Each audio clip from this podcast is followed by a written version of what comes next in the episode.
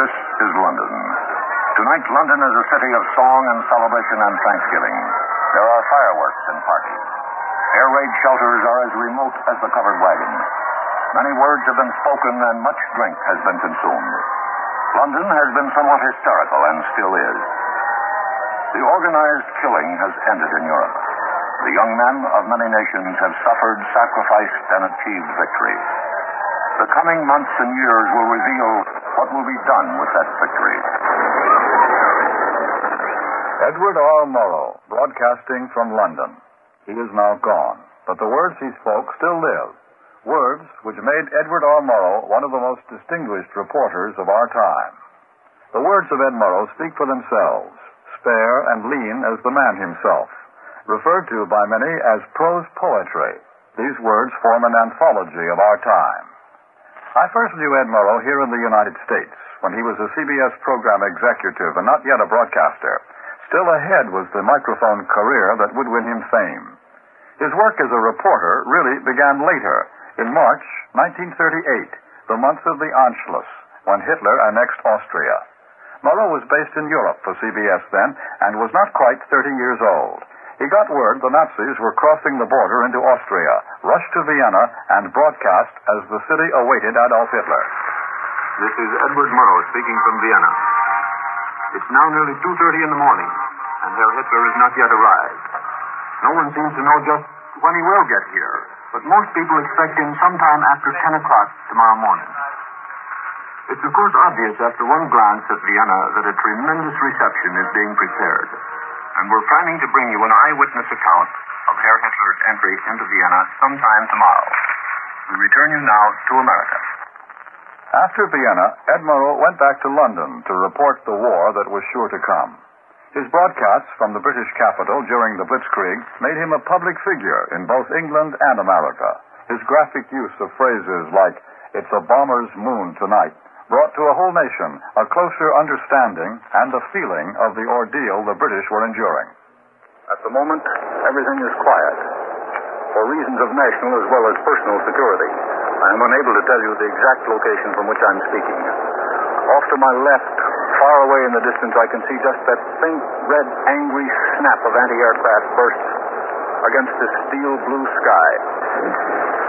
Now you'll hear two bursts a little nearer in a moment. They are. That hard, stony sound. Ed Murrow continued his rooftop vigils throughout the Battle of Britain as Hitler's planes battered London and the countryside. And although his broadcasts were not usually heard in Britain, they won him great fame and praise there too. United States Ambassador John Winant and presidential aide Harry Hopkins said, Murrow is the man of our country who is doing the greatest job of all, of interpretation and understanding, of morale building in England and the United States. That the British had such faith in him, I learned in a curious way firsthand when we changed places at the end of 1941. Ed had come back to New York for a while, and I had gone to London. And at least one English lady asked whether Mr. Murrow went back home because he knew Pearl Harbor was coming. But Ed was soon back in London, broadcasting reports like this one. There are no words to describe the thing that is happening. The courage of the people, the flash and roar of the guns rolling down the streets, the stench of the air raid shelter. In three or four hours, people must get up and go to work, just as though they had a full night's rest, free from the rumble of guns and the wonder that comes when they wake and listen in the dead hours of the night. He had his own style, and he pioneered a new profession.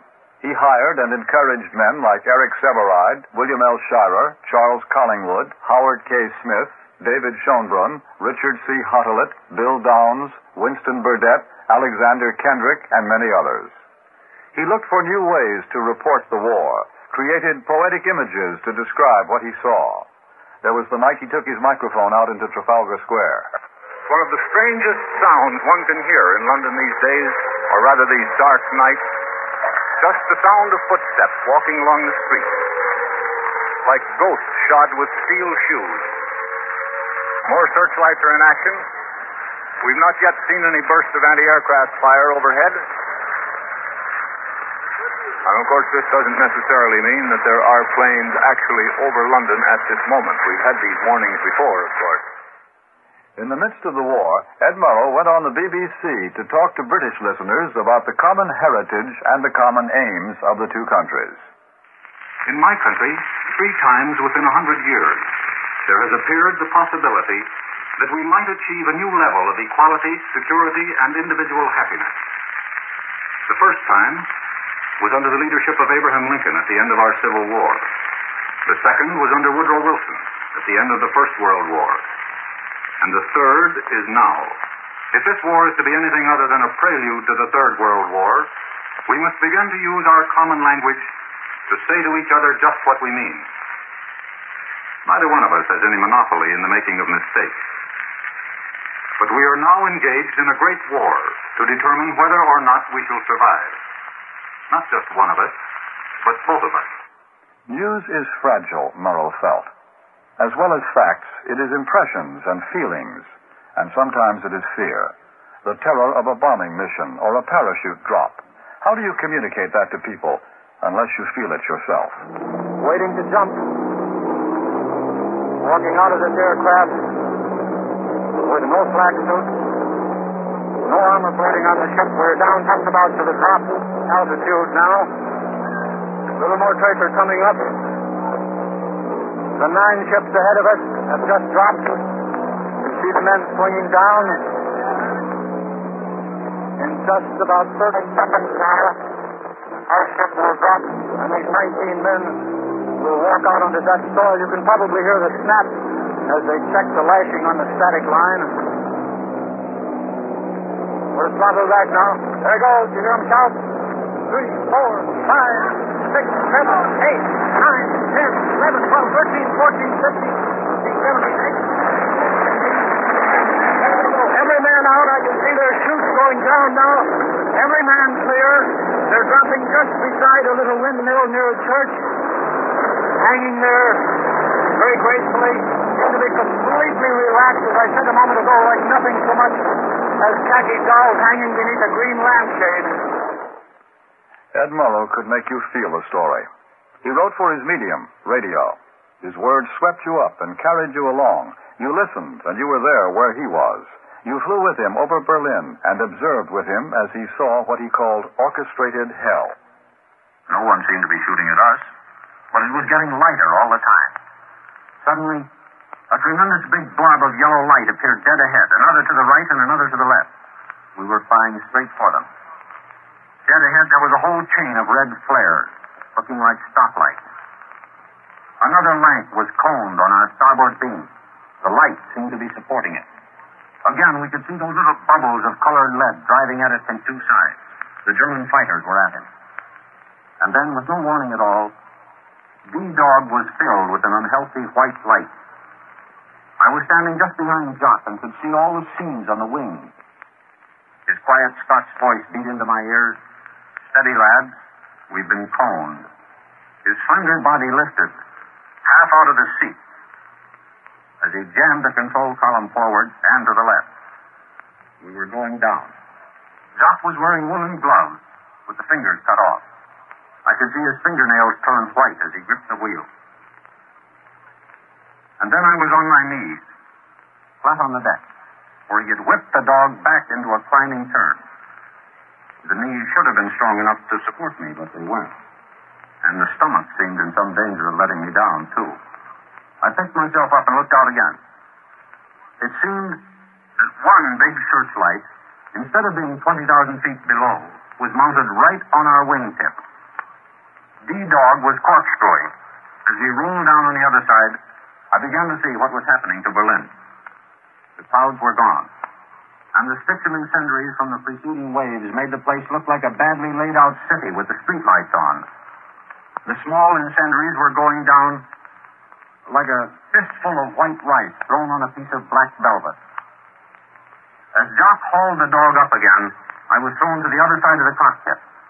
And there below were more incendiaries, glowing white and then turning red. The cookies, the 4,000 pound high explosives, were bursting below like great sunflowers gone mad. And then as we started down again, still held in the light, I remembered that the dog still had one of those cookies and a whole basket of incendiaries in his belly, and the light still held it. And I was very frightened. I looked down, and the white fires had turned red. They were beginning to merge and spread, just like butter does on a hot plate. The bomb doors were open. And then there was a gentle, confident upward thrust under my feet, and Boz said, Cookie gone. A few seconds later, the incendiaries went, and D-Dog seemed lighter and easier to handle. I began to breathe and to reflect again that all men would be brave if only they could leave their stomachs at home. When there was a tremendous whoop, an unintelligible shout from the tail gunner, and D-Dog shivered and lost altitude. I looked to the port side, and there was a Lancaster that seemed close enough to touch. He had whipped straight under it, missed us by 25, 50 feet. No one knew how much. The navigator sang out the new course, and we were heading for home. I looked on the fourth beam at the target area. There was a red, sullen, obscene glare. The fires seemed to have found each other. And we were heading home. Berlin was a kind of orchestrated hell, a terrible symphony of light and flame. There were four reporters on this operation. Two of them didn't come back. Two friends of mine, Norman Stockton of Australian Associated Newspapers, and Lowell Bennett, an American representing International News Service. There is something of a tradition amongst reporters that those who are prevented by circumstances from filing their stories will be covered by their colleagues. This has been my effort to do so. I have no doubt that Bennett and Stockton would have given you a better report of last night's activities. He was the first Allied war correspondent to see the horrors of the concentration camp at Buchenwald, and he doubted the power of his words to tell it adequately. When I entered, men crowded around, tried to lift me to their shoulders. They were too weak. Many of them could not get out of bed. As I walked down to the end of the barracks, there was applause from the men too weak to get out of bed. It sounded like the hand clapping of babies. As we walked out into the courtyard, a man fell dead. Two others, they must have been over 60, were crawling towards the latrine. I saw it, but will not describe it. In another part of the camp, they showed me the children, hundreds of them. Some were only six. One rolled up his sleeve, showed me his number. It was tattooed on his arm. B, 6030 it was. The others showed me their numbers. They will carry them till they die. The children clung to my hands and stared. We crossed to the courtyard. Men kept coming up to speak to me and to touch me. Professors from Poland, doctors from Vienna, men from all Europe. Men from the countries that made America. We proceeded to the small courtyard. There were two rows of bodies stacked up like cordwood. They were thin and very white. Some of the bodies were terribly bruised, though there seemed to be little flesh to bruise. Some had been shot through the head, but they bled but little. It appeared that most of the men and boys had died of starvation. They had not been executed. But the manner of death seemed unimportant. Murder had been done at Buchenwald. God alone knows how many men and boys have died there during the last 12 years. As I left that camp, a Frenchman who used to work for Havas in Paris came up to me and said, You will write something about this, perhaps. And he added, To write about this, you must have been here at least two years. And after that, you don't want to write anymore. I pray you to believe what I have said about Buchenwald. I have reported what I saw and heard, but only part of it. If I have offended you by this rather mild account of Buchenwald, I am not in the least sorry. If there was a single facet of Ed Murrow's work that made him the masterful reporter he was, it was his sense of involvement in the story he was covering. He was not merely an aloof observer, he was an active participant. He lived the story, and you lived it with him. This is Piccadilly Circus, a rather small open space in the center of London where in peacetime the traffic used to go round and round and then spill out into five separate streets. But believe me, tonight there is no traffic in Piccadilly Circus. I can remember this place when it was completely empty and you could read a newspaper by the light of the flares dropped by German bombers. There was a time when our bomber boys said that you could walk on the slacks when you were flying over the Ruhr, and tonight you could walk on the heads of people all the way across Piccadilly Circus. They're jammed absolutely tight. A few minutes ago, a motorcycle went through, and there were four people on it, and now people are throwing confetti at me. I'm down, I'm down on the uh, Uh, with a policeman here who is altogether inadequate protection. Now, we're just going to ask the policeman here what he thinks of the crowd and whether or not he has had any trouble. Has it been a fairly... I think well that- mannered crowd? I think that a marvelous crowd. A grand lot of people, not causing us any disturbance whatsoever. Now. All I hope is that, all I hope is they'll soon go home. We're just going to check that statement that we had from the policeman because there's another gentleman here from the Red Cross and St. John's Ambulance. That is the organization here that takes care of the uh, casualties, shall we say, in this celebration. Have you had uh, many casualties today, sir? Well, it's not been too bad, you know, today. People have been very good on the whole, although the weather's been very close indeed. But uh, we may get a few extra tonight when they get more excited. you don't, you don't think they've really gotten excited yet? They're not warmed up to it yet. But they will. About what time do you think they really got going? Well, about midnight. About midnight. Right. Well, now, here's American soldier, uh, a corporal. I saw a real example of uh, the victory spirit of England this afternoon when Winston Churchill spoke down down below by Downing Street. And if you ever saw the people solidly in back of a leader, you should have seen the crowd cheer when he spoke his few words of victory. Incidentally, you may hear an occasional bang uh, uh, in the course of the next few minutes, but it's just uh, uh, effervescent people shooting off fireworks here in uh, Piccadilly Circus. The end of the war coincided with the beginning of the atomic age. For Murrow, it was a time to consider the past and gauge the future. At the historic instant when the first atomic bomb seemed to charge out of the bowels of the earth, Professor George Kistiakowsky remarked, I am sure that on Doomsday, in the last millisecond, the last man on earth will see what we have just seen. In direct contrast, William Lawrence of the New York Times tells as though he were present at the dawn of creation when the Lord said, Let there be light. If the universe is as many millions years old as we think it is, our crowded little era of 13 years is but an instant of yesterday when it is past.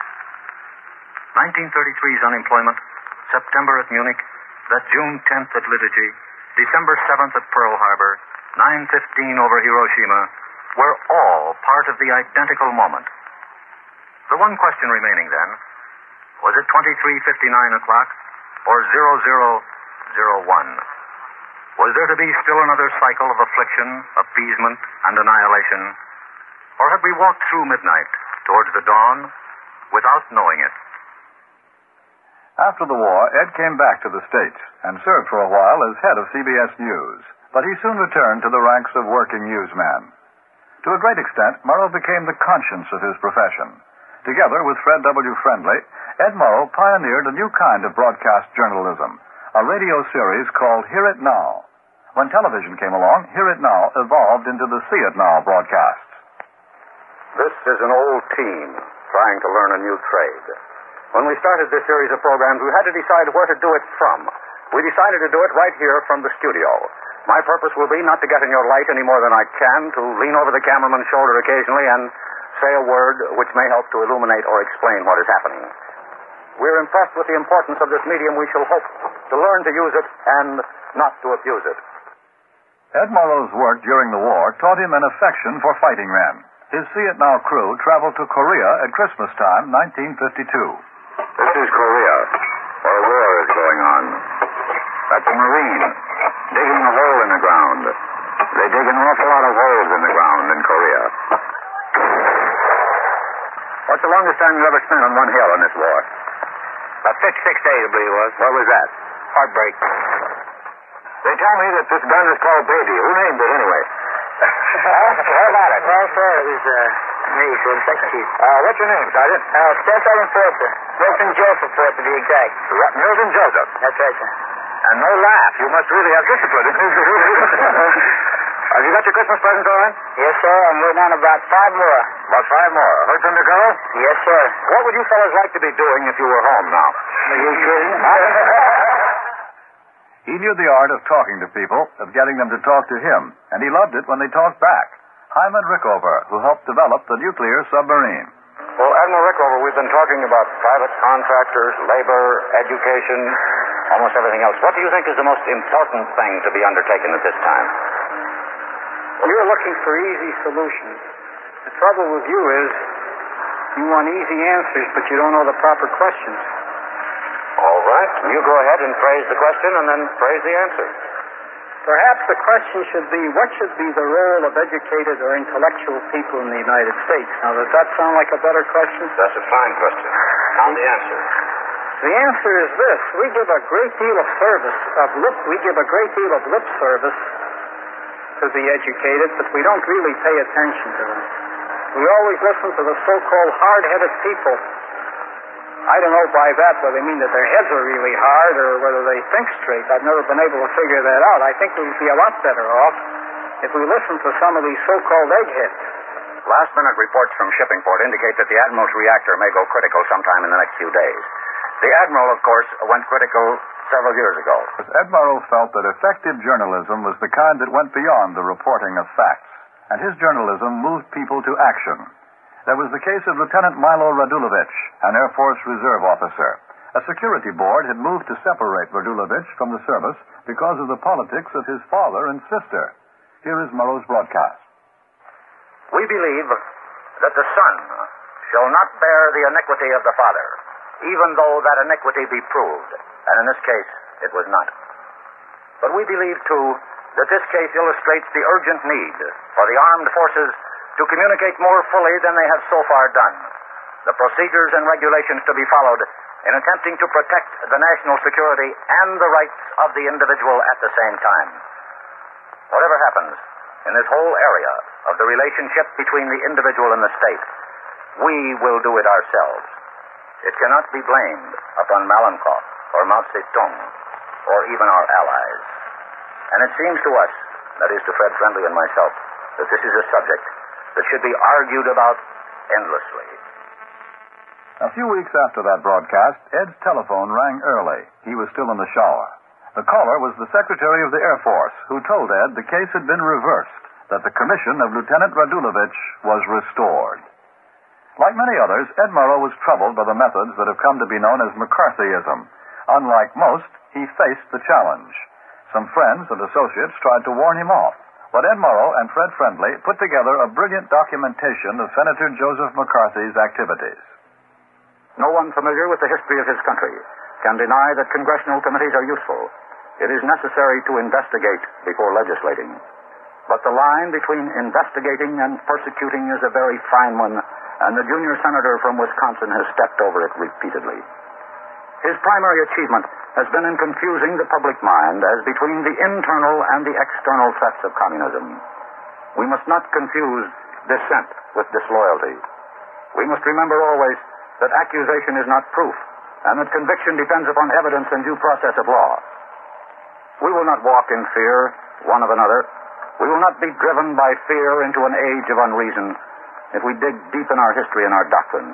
And remember that we are not descended from fearful men, not from men who feared to write, to speak, to associate, and to defend causes that were for the moment unpopular. This is no time for men who oppose Senator McCarthy's methods to keep silent, or for those who approve. We can deny our heritage and our history, but we cannot escape responsibility for the result. There is no way for a citizen of a republic to abdicate his responsibilities. As a nation, we have come into our full inheritance at a tender age. We proclaim ourselves, as indeed we are, the defenders of freedom wherever it continues to exist in the world. But we cannot defend freedom abroad by deserting it at home. The actions of the junior senator from Wisconsin have caused alarm and dismay amongst our allies abroad and given considerable comfort to our enemies. And whose fault is that? Not really his.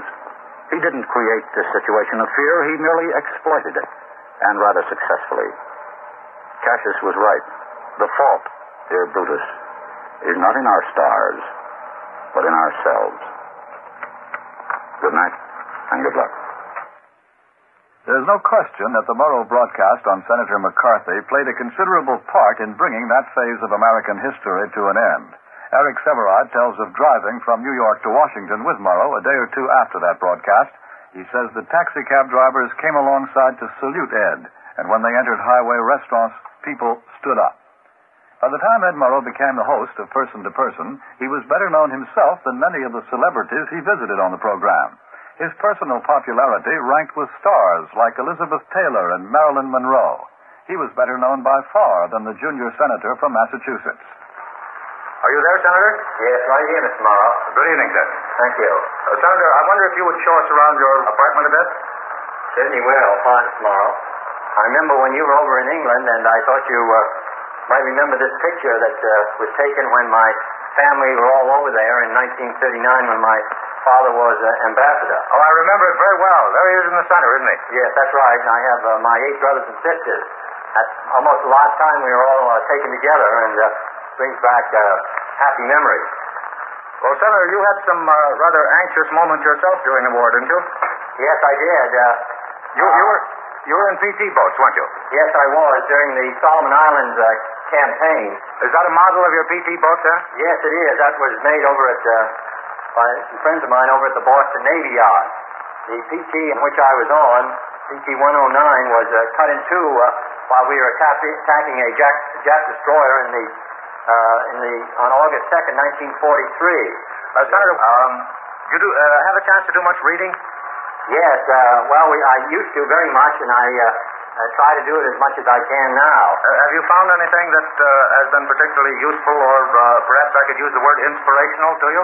Well, I do have uh, something here. It was written by Alan Seeger, who, as you remember, uh, was born in New York and fought uh, in the Foreign Legion and was killed in the First World War in 1916. Yes. He wrote that famous poem, I Have a Rendezvous with Death. And just before he died, he wrote a letter home to his mother, which I think has good advice for all of us. He said, Whether I am on the winning or losing side is not the point with me.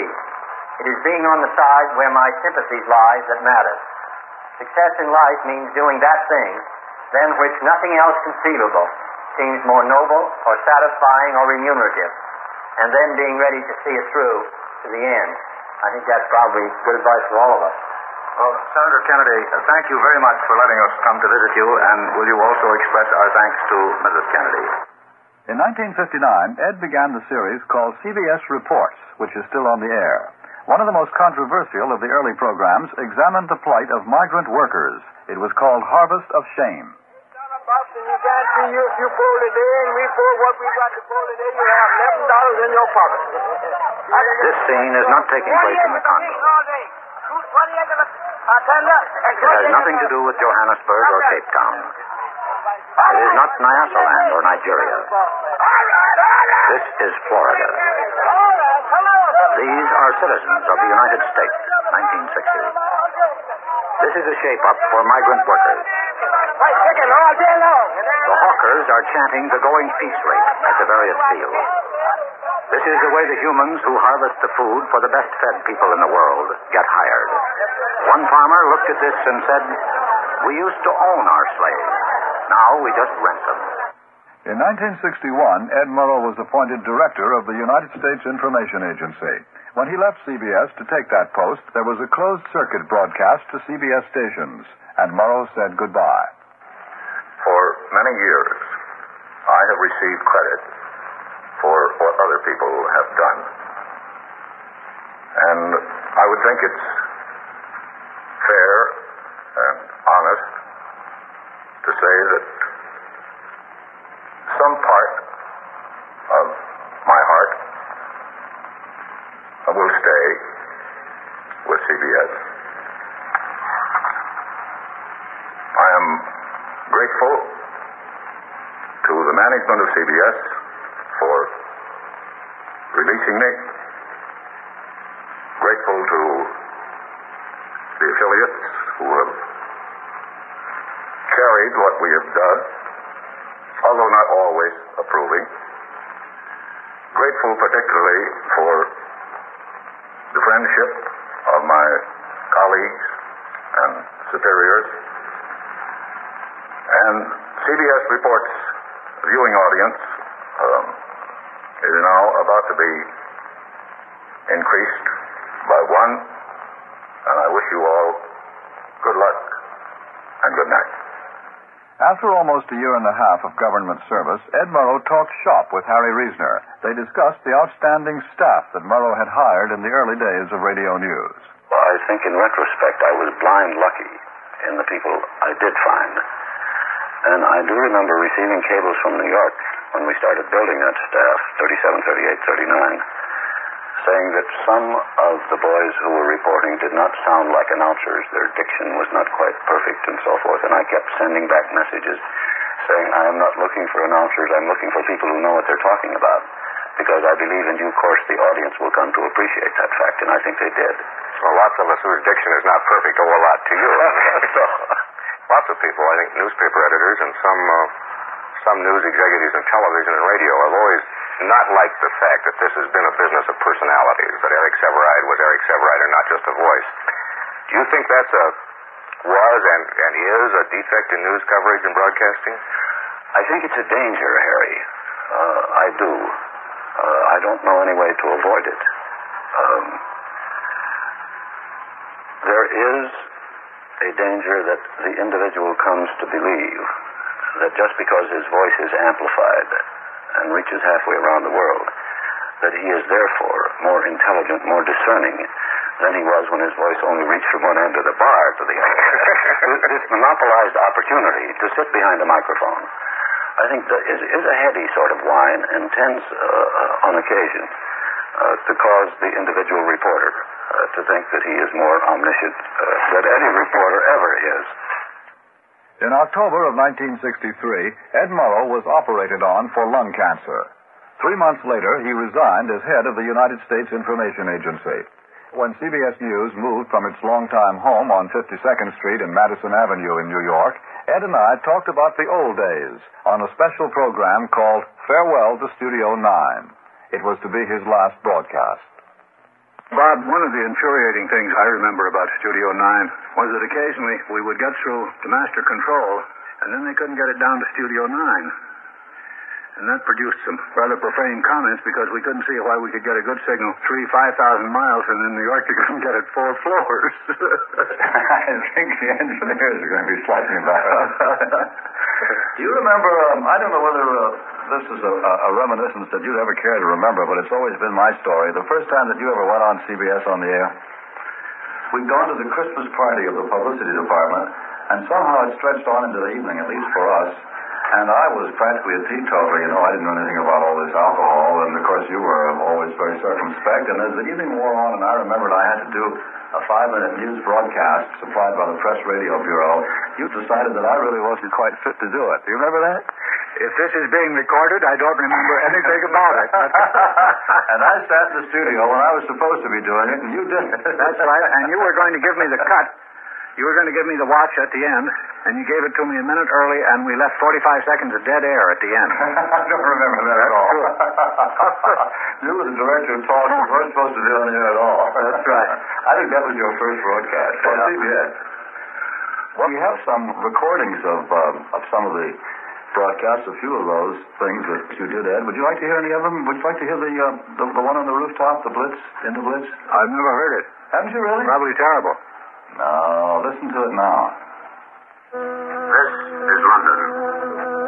I'm standing again tonight on a rooftop looking out over London, feeling rather large and lonesome. In the course of the last 15 or 20 minutes, there's been considerable action up here, but at the moment, there's an ominous silence hanging over London. But at the same time, a silence that has a great deal of dignity. Just straight away in front of me, the searchlights are working. I can see one or two bursts of anti-aircraft fire far in the distance. Just on the roof across the way, I can see a man standing wearing a tin hat with a pair of powerful night glasses to his eyes, scanning the sky. Again, looking in the opposite direction, there's a building with two windows gone. Out of one window there waves something that looks like a white bed sheet. A window curtain, swinging free in this night breeze. It looks as though it were being shaken by a ghost. There are a great many ghosts around these buildings in London, and some of them companies of ghosts. Ed, I don't know how you feel about that. I, uh, I find it kind of hard to take. I'll tell you something about that, Robert, that was never reported. I had to stand on a rooftop for six nights in succession and make a record each night and submit it to the Ministry of Information in order to persuade the censors that I could ad lib without violating security. And I did it for six nights, and the records were lost somewhere in the Ministry of Information, so then I had to do it for another six nights before they would finally give me permission after listening to the second take of six to stand on a rooftop. So I had a lot of time up there. You remember uh, the studio at the BBC? That's right. B4 it was, was referred to as having formerly been a waitress's robing room. which in fact meant that it was for the ladies' lavatory. And all the broadcasts from London came from there during the war. That's right. And one thing that's almost hard to believe now, as we uh, think about it, think about it, in those early days, we didn't have any press associations because the Associated Press, the United Press, and the International News Service, as they were then, refused to sell their services to broadcasters. Remember? Oh, yes, and I can remember you night after night ending a five-minute news broadcast by saying, "For further details, read your daily newspaper." Ah, that's And right. I can remember when I first went to Europe in 1937, I was not permitted to be a member of the American Correspondents Association in London or Paris because I was involved in that ridiculous thing called radio. All I remember was that uh, shortly after I got to London, you were the president of it. Well, that was in the build-up for D-Day, yes. Just happened to be my turn. Let me just say to you, then, goodbye and good luck. One of the most remarkable things about Ed Murrow's career as a broadcaster is that he became a kind of unofficial ambassador, not only to Great Britain from the United States, but the other way around, too. He seemed especially skillful in interpreting one English speaking nation to another. In 1946, just before returning home from London, Ed Murrow broadcast a graceful farewell to his English friends. That leave taking reveals much of Ed's inner self his willingness to face controversy, his belief that a man should live a life, not an apology. About nine years ago, being persuaded that war was inevitable, I came here to live. I spent a lot of time on the continent. Young Germans, Czechs, Dutch, French, Poles, and all the rest were repeatedly saying, Tell us, you know the British, you've lived there. It is true, isn't it, that they are soft, decadent, have lost faith in themselves and their destiny? And I always replied, Gentlemen, you may be right. There is evidence to support your point of view. But I have a suspicion that you are wrong. Perhaps you misjudge these young men who are rather languid and wear suede shoes and resolve they will fight not for king or country. You will remember Munich and Godesberg beside the Rhine, and aircraft flying hither and yon. Do you remember Mr. Chamberlain landing at Hendon with a piece of paper and peace in our time? And do you remember what happened in the next year? That was the period when, whether you liked it or not, you came into your full inheritance.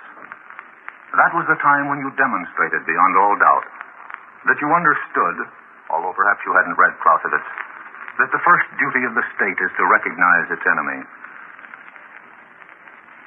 We all remember the spring of 40 and the strange names Andalsnes, Namsos, Narvik, and then how the great German tide spread like a stain over Western Europe.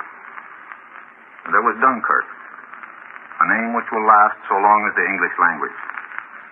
The sea was calm, and the little ships went over and brought the boys back.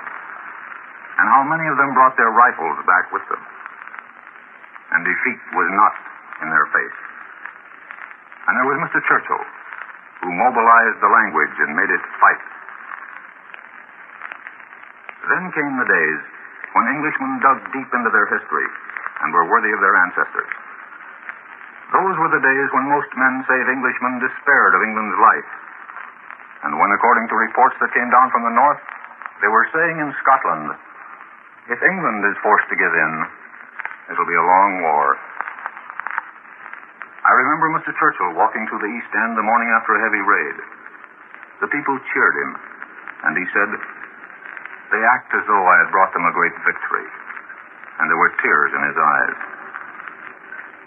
You were all alone, and rather proud of it. That was the Christmas you sang carols in the shelters. You were living a life, not an apology. Now, one tribute. the chairman of the board of the Columbia Broadcasting System, William S. Paley. No one will ever be able to fill the unique place Ed Murrow held in broadcasting. As the originator of an overseas reporting organization, unequaled anywhere, and as a great journalist who set standards of excellence that remain unsurpassed. Ed Murrow was a perceptive witness, a courageous reporter, and a wise interpreter of the vast events of his time. Few figures in journalism contributed so unsparingly of their talents and proved so effective in their influence. Years ago, I spoke of him as a student, a philosopher, at heart a poet of mankind, and therefore a great reporter. Ed was all of these and more. He was a resolute and uncompromising man of truth.